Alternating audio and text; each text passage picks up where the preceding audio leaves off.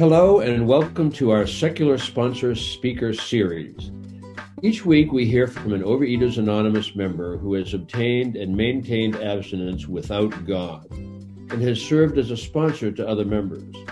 The series also provides opportunities for secular OA members who don't have a sponsor or are interested in exposure to a variety of points of view to learn from the experiences of others. We encourage everyone to sponsor others up to the level of their own recovery or to use these tools with each other as peers.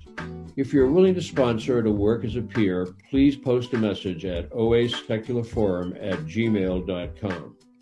For additional information about abstinence without God, go to secularovereaters.org. And now, let's hear from this week's secular OA sponsor. The topic for today is um, listening skills. And the first thing I'm going to model is just noticing that um, I'm very nervous. Wow, there are a lot of people here. Yeah, I just, I've always, as many times as I've spoken in public. I haven't done it for a while, and I, I get nervous. So for so I wrote this all out, and I'll uh, post it in the chat afterwards. So you don't have to, if you're inclined to take notes, you don't have to to do that. I wanted so arguably the most important thing that a sponsor does. I know this is true uh, for me with my sponsor, uh, is to listen to us. You know, I think. I mean, I guess arguably there's on purpose because you could say that the experience, strength, and hope is the most important, and that's obviously really important. But one hugely important thing that uh, sponsors can do for you is just listen. You know, uh, so often we find out that we already have the solution to our own problems. There's a saying that um, I've heard many times. You know, how how do I know what I think until I've heard what I have to say? You know, in other words, until you actually talk something through, you don't don't know what's uh, what it is that you really think about a subject. So oftentimes it's um, that uh, the sponsor just by listening to you or another member. You don't have to be a sponsor in order to listen to somebody. And one of the purposes of this workshop is to encourage secular overeater people to listen to me, to serve, provide more peer, more of the support that we get from sponsors to from each other because one of the reasons for um, having these workshops is that is that there aren't enough sponsors to go around. I think that's often the case, uh, but it's certainly true in the secular world, the secular part of OA. And so we're encouraging people to try and provide, you know, sponsor light uh, accountability buddy, food buddy, listening buddy kinds of support. We talked last week about setting up these um, re- uh, recovery circles where basically people just take turns uh, listening to each other. Um, and so, a really important service that we can provide to one another is just to listen to each other and talk about what we want to talk about and to express whatever feelings we have about that topic. So OA is provides the basic model for this already in our meetings. You know, we at least all the ones I've been through been to in a long period of time is we use we provide timed uninterrupted turns listening to one another. We call them shares. It's not and I, I would argue that this is one of the great inventions in human history.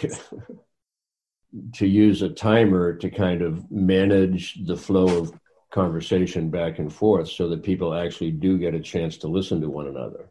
And my goal really today is for us to encourage the use of that share tool outside of the meeting so that uh, two of you can do this for each other or your sponsor can do this for you or you can ask your sponsor.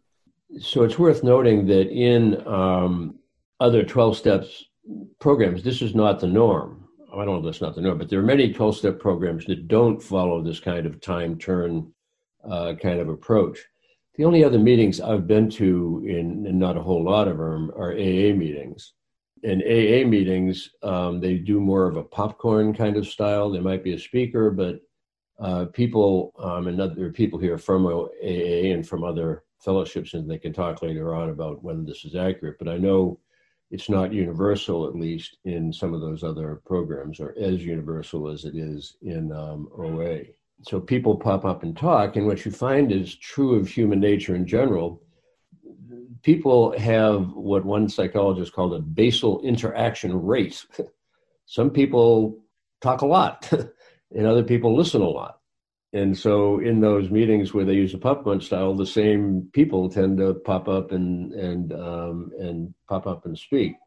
Now, if they were all the ones with the most sobriety, the most abstinence, that would be good. But that's not, in my observation, uh, been the case. People just some people are used to uh, talking more, and so this. But this basic idea of taking time turns is not unique to OA.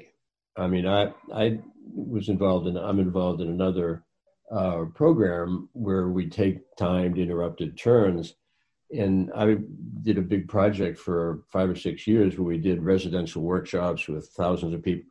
It's these were all young veterans coming back from Iraq and Afghanistan, and it's that's still the basic modality: is you take turns, you listen to each other, and uh, you don't interrupt. And the this and with the spin that you encourage people to express the feelings that they have about what they talk about it. Um, and that it worked really well.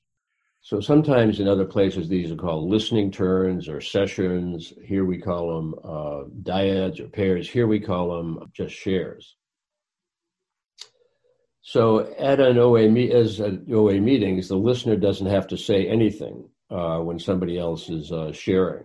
It's usually enough just to look at the person talking, make eye contact, have a reasonably pleased expression on your face, make noises like uh huh, uh huh when they're talking. And if you're going to say anything, summarize or paraphrase.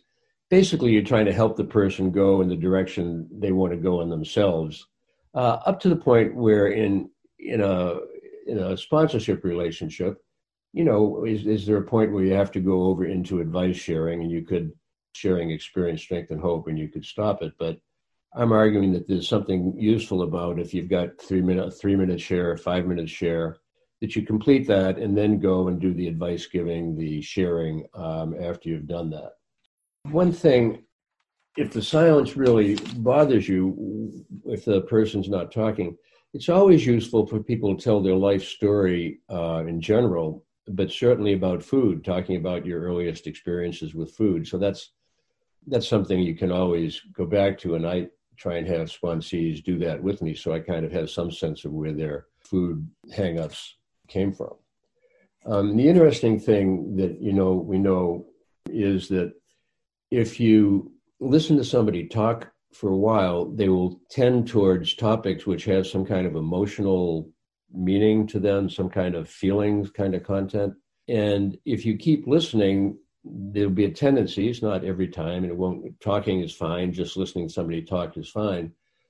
But it's often the case that people will get express emotions, and we've had it happen on the, these Zoom meetings. I assume most of you have been seen it happen in meetings where people will start to cry during uh, uh, their share during a session, and that's the big mistake in society in in a in a in a meeting, that's fine. Nobody interrupts.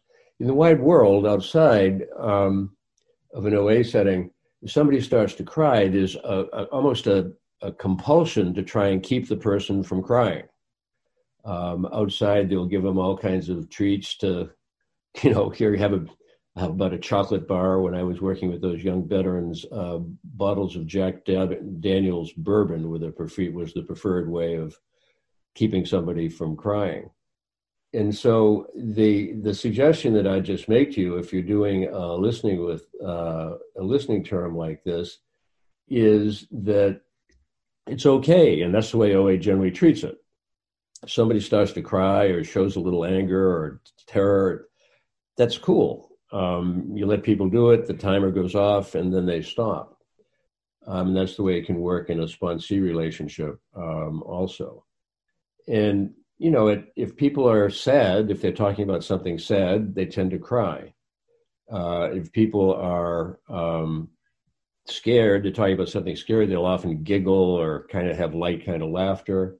Uh, in the extreme, people actually have a cold sweat and they kind of tremble a little bit. um, anger, people get flushed, their face turns red, they get warm perspiration. Sometimes people just yawn. So there are like physiological things that often happen when people are talking about um, emotional topics.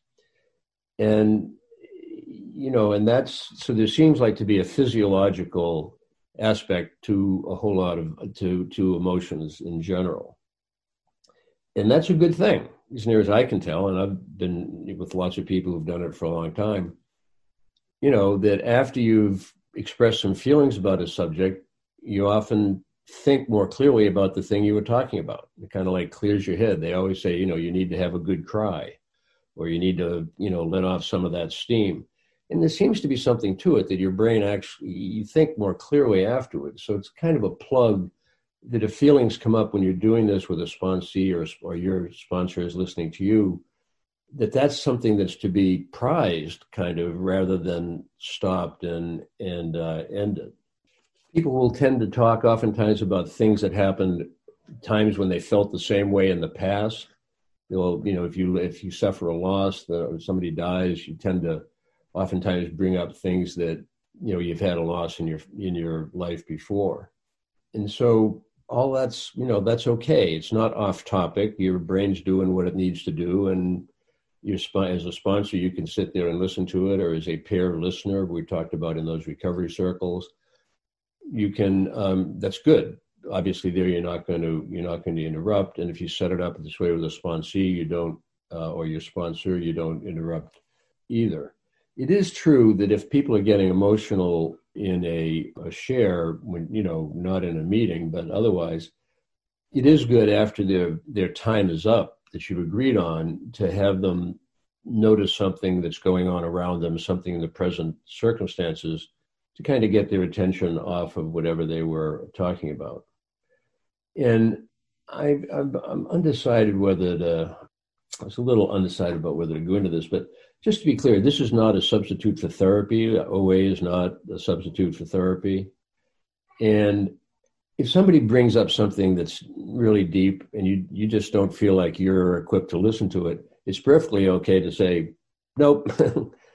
Gee, that's that's real. And there are twelve. The thing the thing that comes up in OA fairly often is uh, early sexual abuse and there are programs there are 12 step programs for that but also professional help is probably important to get. And so it's perfectly appropriate to just say gosh that sounds pretty high pretty something you need to uh, get some other support from. So it's not like you're supposed to be the solution to everything. And in the extreme like what i was doing with those young veterans if somebody talks about something you know like suicide's the obvious one you dial 911 you know if it's so if somebody's got a plan and a talk about well you know plan and uh and the means to do it that's what you do in real life. If somebody came up to you on the street and you were talking you listened you learned about that you heard about you know you'd take advantage of the resources of the larger society. And i just want to you know since we're encouraging people to dive into feelings to make sure that we have you know sort of our boundaries about it.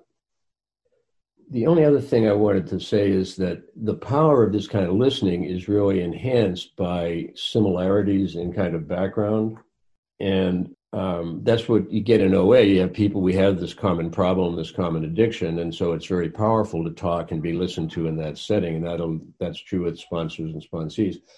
But it's also true that the other similarities add to that. And that's the reason that you have, we have men's groups in OA, we have uh, African heritage groups, we have LGBTQIA uh, T kinds of uh, groups, and it's more powerful when you have a chance to talk about it uh, with somebody with a similar situation.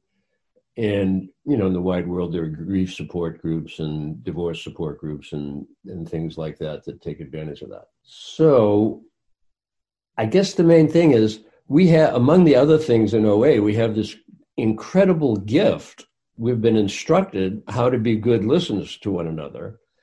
And I'm just encouraging us to take that and sort of expand it within the sponsorship relationship or within the peer relationship. So you have this kind of um, these listening peers. I would. We've got some experienced sponsors on the line, and I want to encourage people to, uh, you know, those sponsors in particular to chime in with uh, you know, because I'm kind of advocating a particular kind of thing, and you know, so my experience is one thing, but other people's experience is there. So, any uh, questions? Jim, I could just share a couple thoughts about listening. Sure. Mm-hmm. Um, this is Rachel. I'm in Northern Virginia for those of you who care. and I'm basically a compulsive eater. I guess the couple thoughts I wanted to share about listening in general is that when I listen, um, I try to listen for the person's feeling. And then I also, when I say something, right, one of the, sometimes it can be very powerful, very helpful just to tell them what I hear. Like I hear you're having a hard time, or I hear you're confused, right? So just to let them know that you were listening and what you heard, it's very kind. It can feel good, right, to be acknowledged in where you where somebody is. And I really appreciate it when somebody does that to me, right? They don't have to solve my problem. Um, another thing I listen for is like, do I have relevant experience, strength, and hope? And then I really try, and this is an issue for me, I really try to then talk about my experience, strength, my experience, and not to say, well, you should or you can, right? Mm-hmm. and I screw up. But um, I think that's, I like it when somebody else what tells me their experience and doesn't like make me feel like I'm on the spot.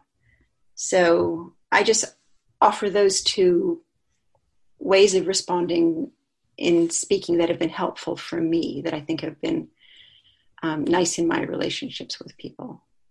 And I loved the breakout. so that was all I wanted to, to add. Um, hi, this is Maura, and I'm a compulsive overeater. I'm not a sponsor, so I should say that. Um, but I wanted to kind of uh, just put in some stuff around listening because part of what I do when I'm coaching people is some stuff around conflict and how to um, relax into conflict and all of that kind of stuff. And um, but when we listen to each other, we ha- probably haven't had good role models. Like, do you know what I mean? Your mother's probably thinking a million things another when she's asking you stuff about how was school when you were a kid and so on. So we've not had good role models usually in the past. So our challenge is to look at if you're listening to somebody, check in with yourself and say, Am I listening to agree, disagree, or understand? We don't have very many good role models that teach us how to listen, to understand. If we're ready to have an argument with somebody, we're listening to disagree. If we're kind of on the pool in a pub on a Friday night, we're listening to agree, regardless of what the person's really like. So, do you know what I mean? So, it's kind of um, we have agendas very often in listening to another person. You know, if you're listening to your boss, you're listening to agree because it could be career limiting not to. So, so if you check in with yourself, am I listening to agree, to disagree, or to understand? And the hardest thing in the world is to understand, um, which means letting their stuff into your head and not having a prescription on top of it. Oh, that's very helpful, Mara. And I just wanted this. We are recording the Q and A just for audio, and I'm delighted, especially given the first two great uh, contributions. So, anybody else? Uh, sponsors for sure, and anybody else uh, on this um, on this subject, or it can just be a question. But those were both so helpful. Um, what I found was, uh, sorry, Dharma compulsive overeater.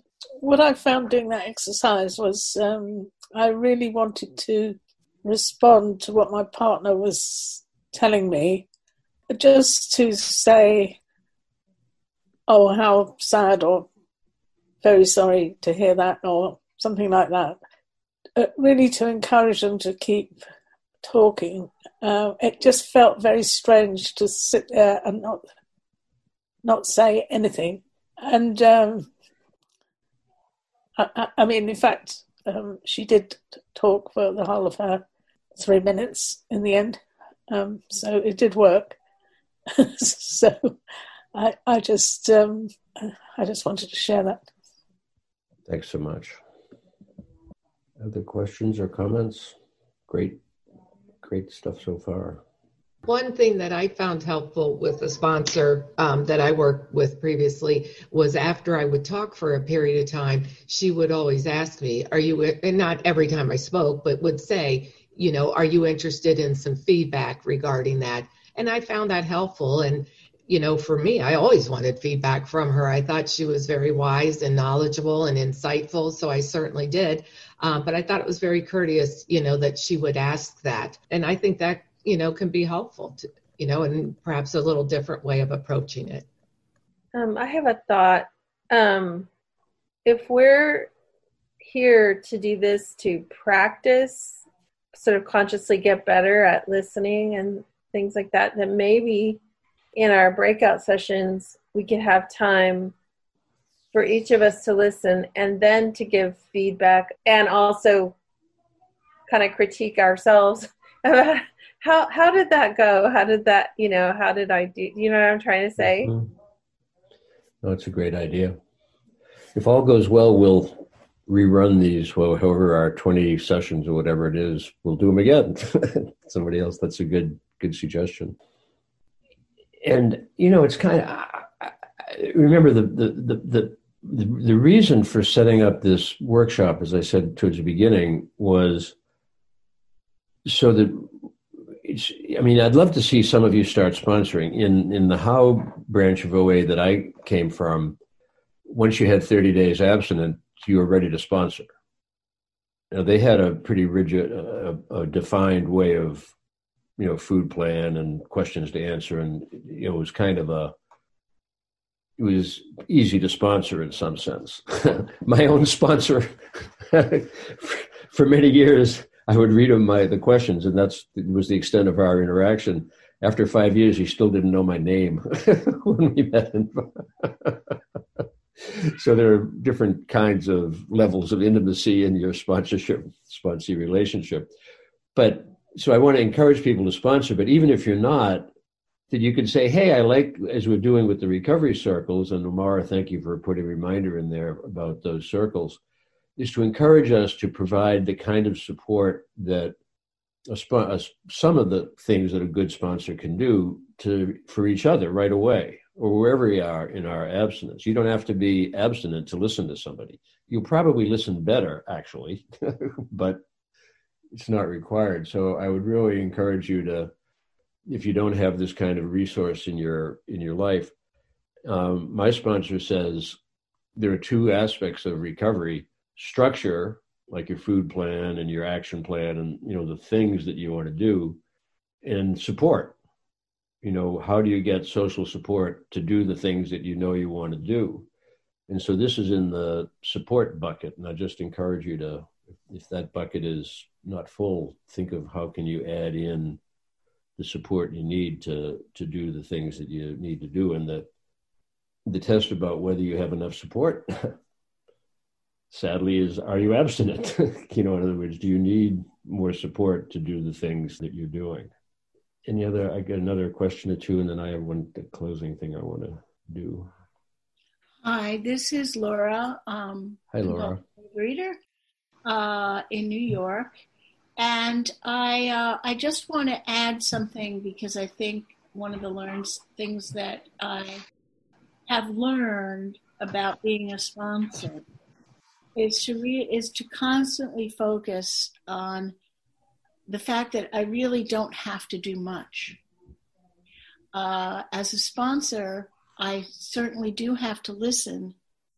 I can try to explain as clearly as possible what my own experience has been with working through these 12 steps and be encouraging. But on the other hand, uh, I really to always appreciate that every person's journey through this process is very different and also completely ongoing. It never stops. And that's why I'm still in this program is because it it as long as I stay in it, I keep getting healthier. I know when I drop, and I, and if I ever drop out, I will go back to being uh, in hell. So uh, that's what I wanted to add. Is uh, thank you, Laura in New York. Cool. Pass. So the one thing I wanted to add is, and these comments have been great, is that uh, the title for this was listening skills. And really it was more like a listening tool would have been more accurate because this is one you know the uninterrupted time turns using a timer and be and encouraging well maybe there are two and, encouraging that feelings are okay. But there are lots of other things about listening that you've heard and at the end of that url i couldn't find the ideal references but one other approach to communication is, is called nonviolent communication i've i've not I, am familiar with it, but I'm not a practitioner. I mean, you, people get really good at that, but you can learn the basics really easy. And particularly for conversations, that's good about teaching you to uh, distinguish observing ex- actual experience from your feelings and expressing your needs and stuff. And the other, uh, Rachel sort of alluded to, I think earlier, I couldn't find the best reference for this, but there is a reference on what are the roles, what do people do in the communication process? And one of them that's really important is summarizing or paraphrasing, which she gave a good example of, so that you're feeding back to people what they're what they're saying, and that's one that fits particularly with um, this listening tool that you got here. So I just wanted to acknowledge the fact that this was one kind of piece, uh, one approach to uh, communication. I think arguably the most important, but that there's lots of other things you can do to um, work on your uh, communication skills. Thank you for joining us today. To hear recordings of other speakers in this series, visit secularovereaters.org. And while you are there, please consider making a donation to support our work.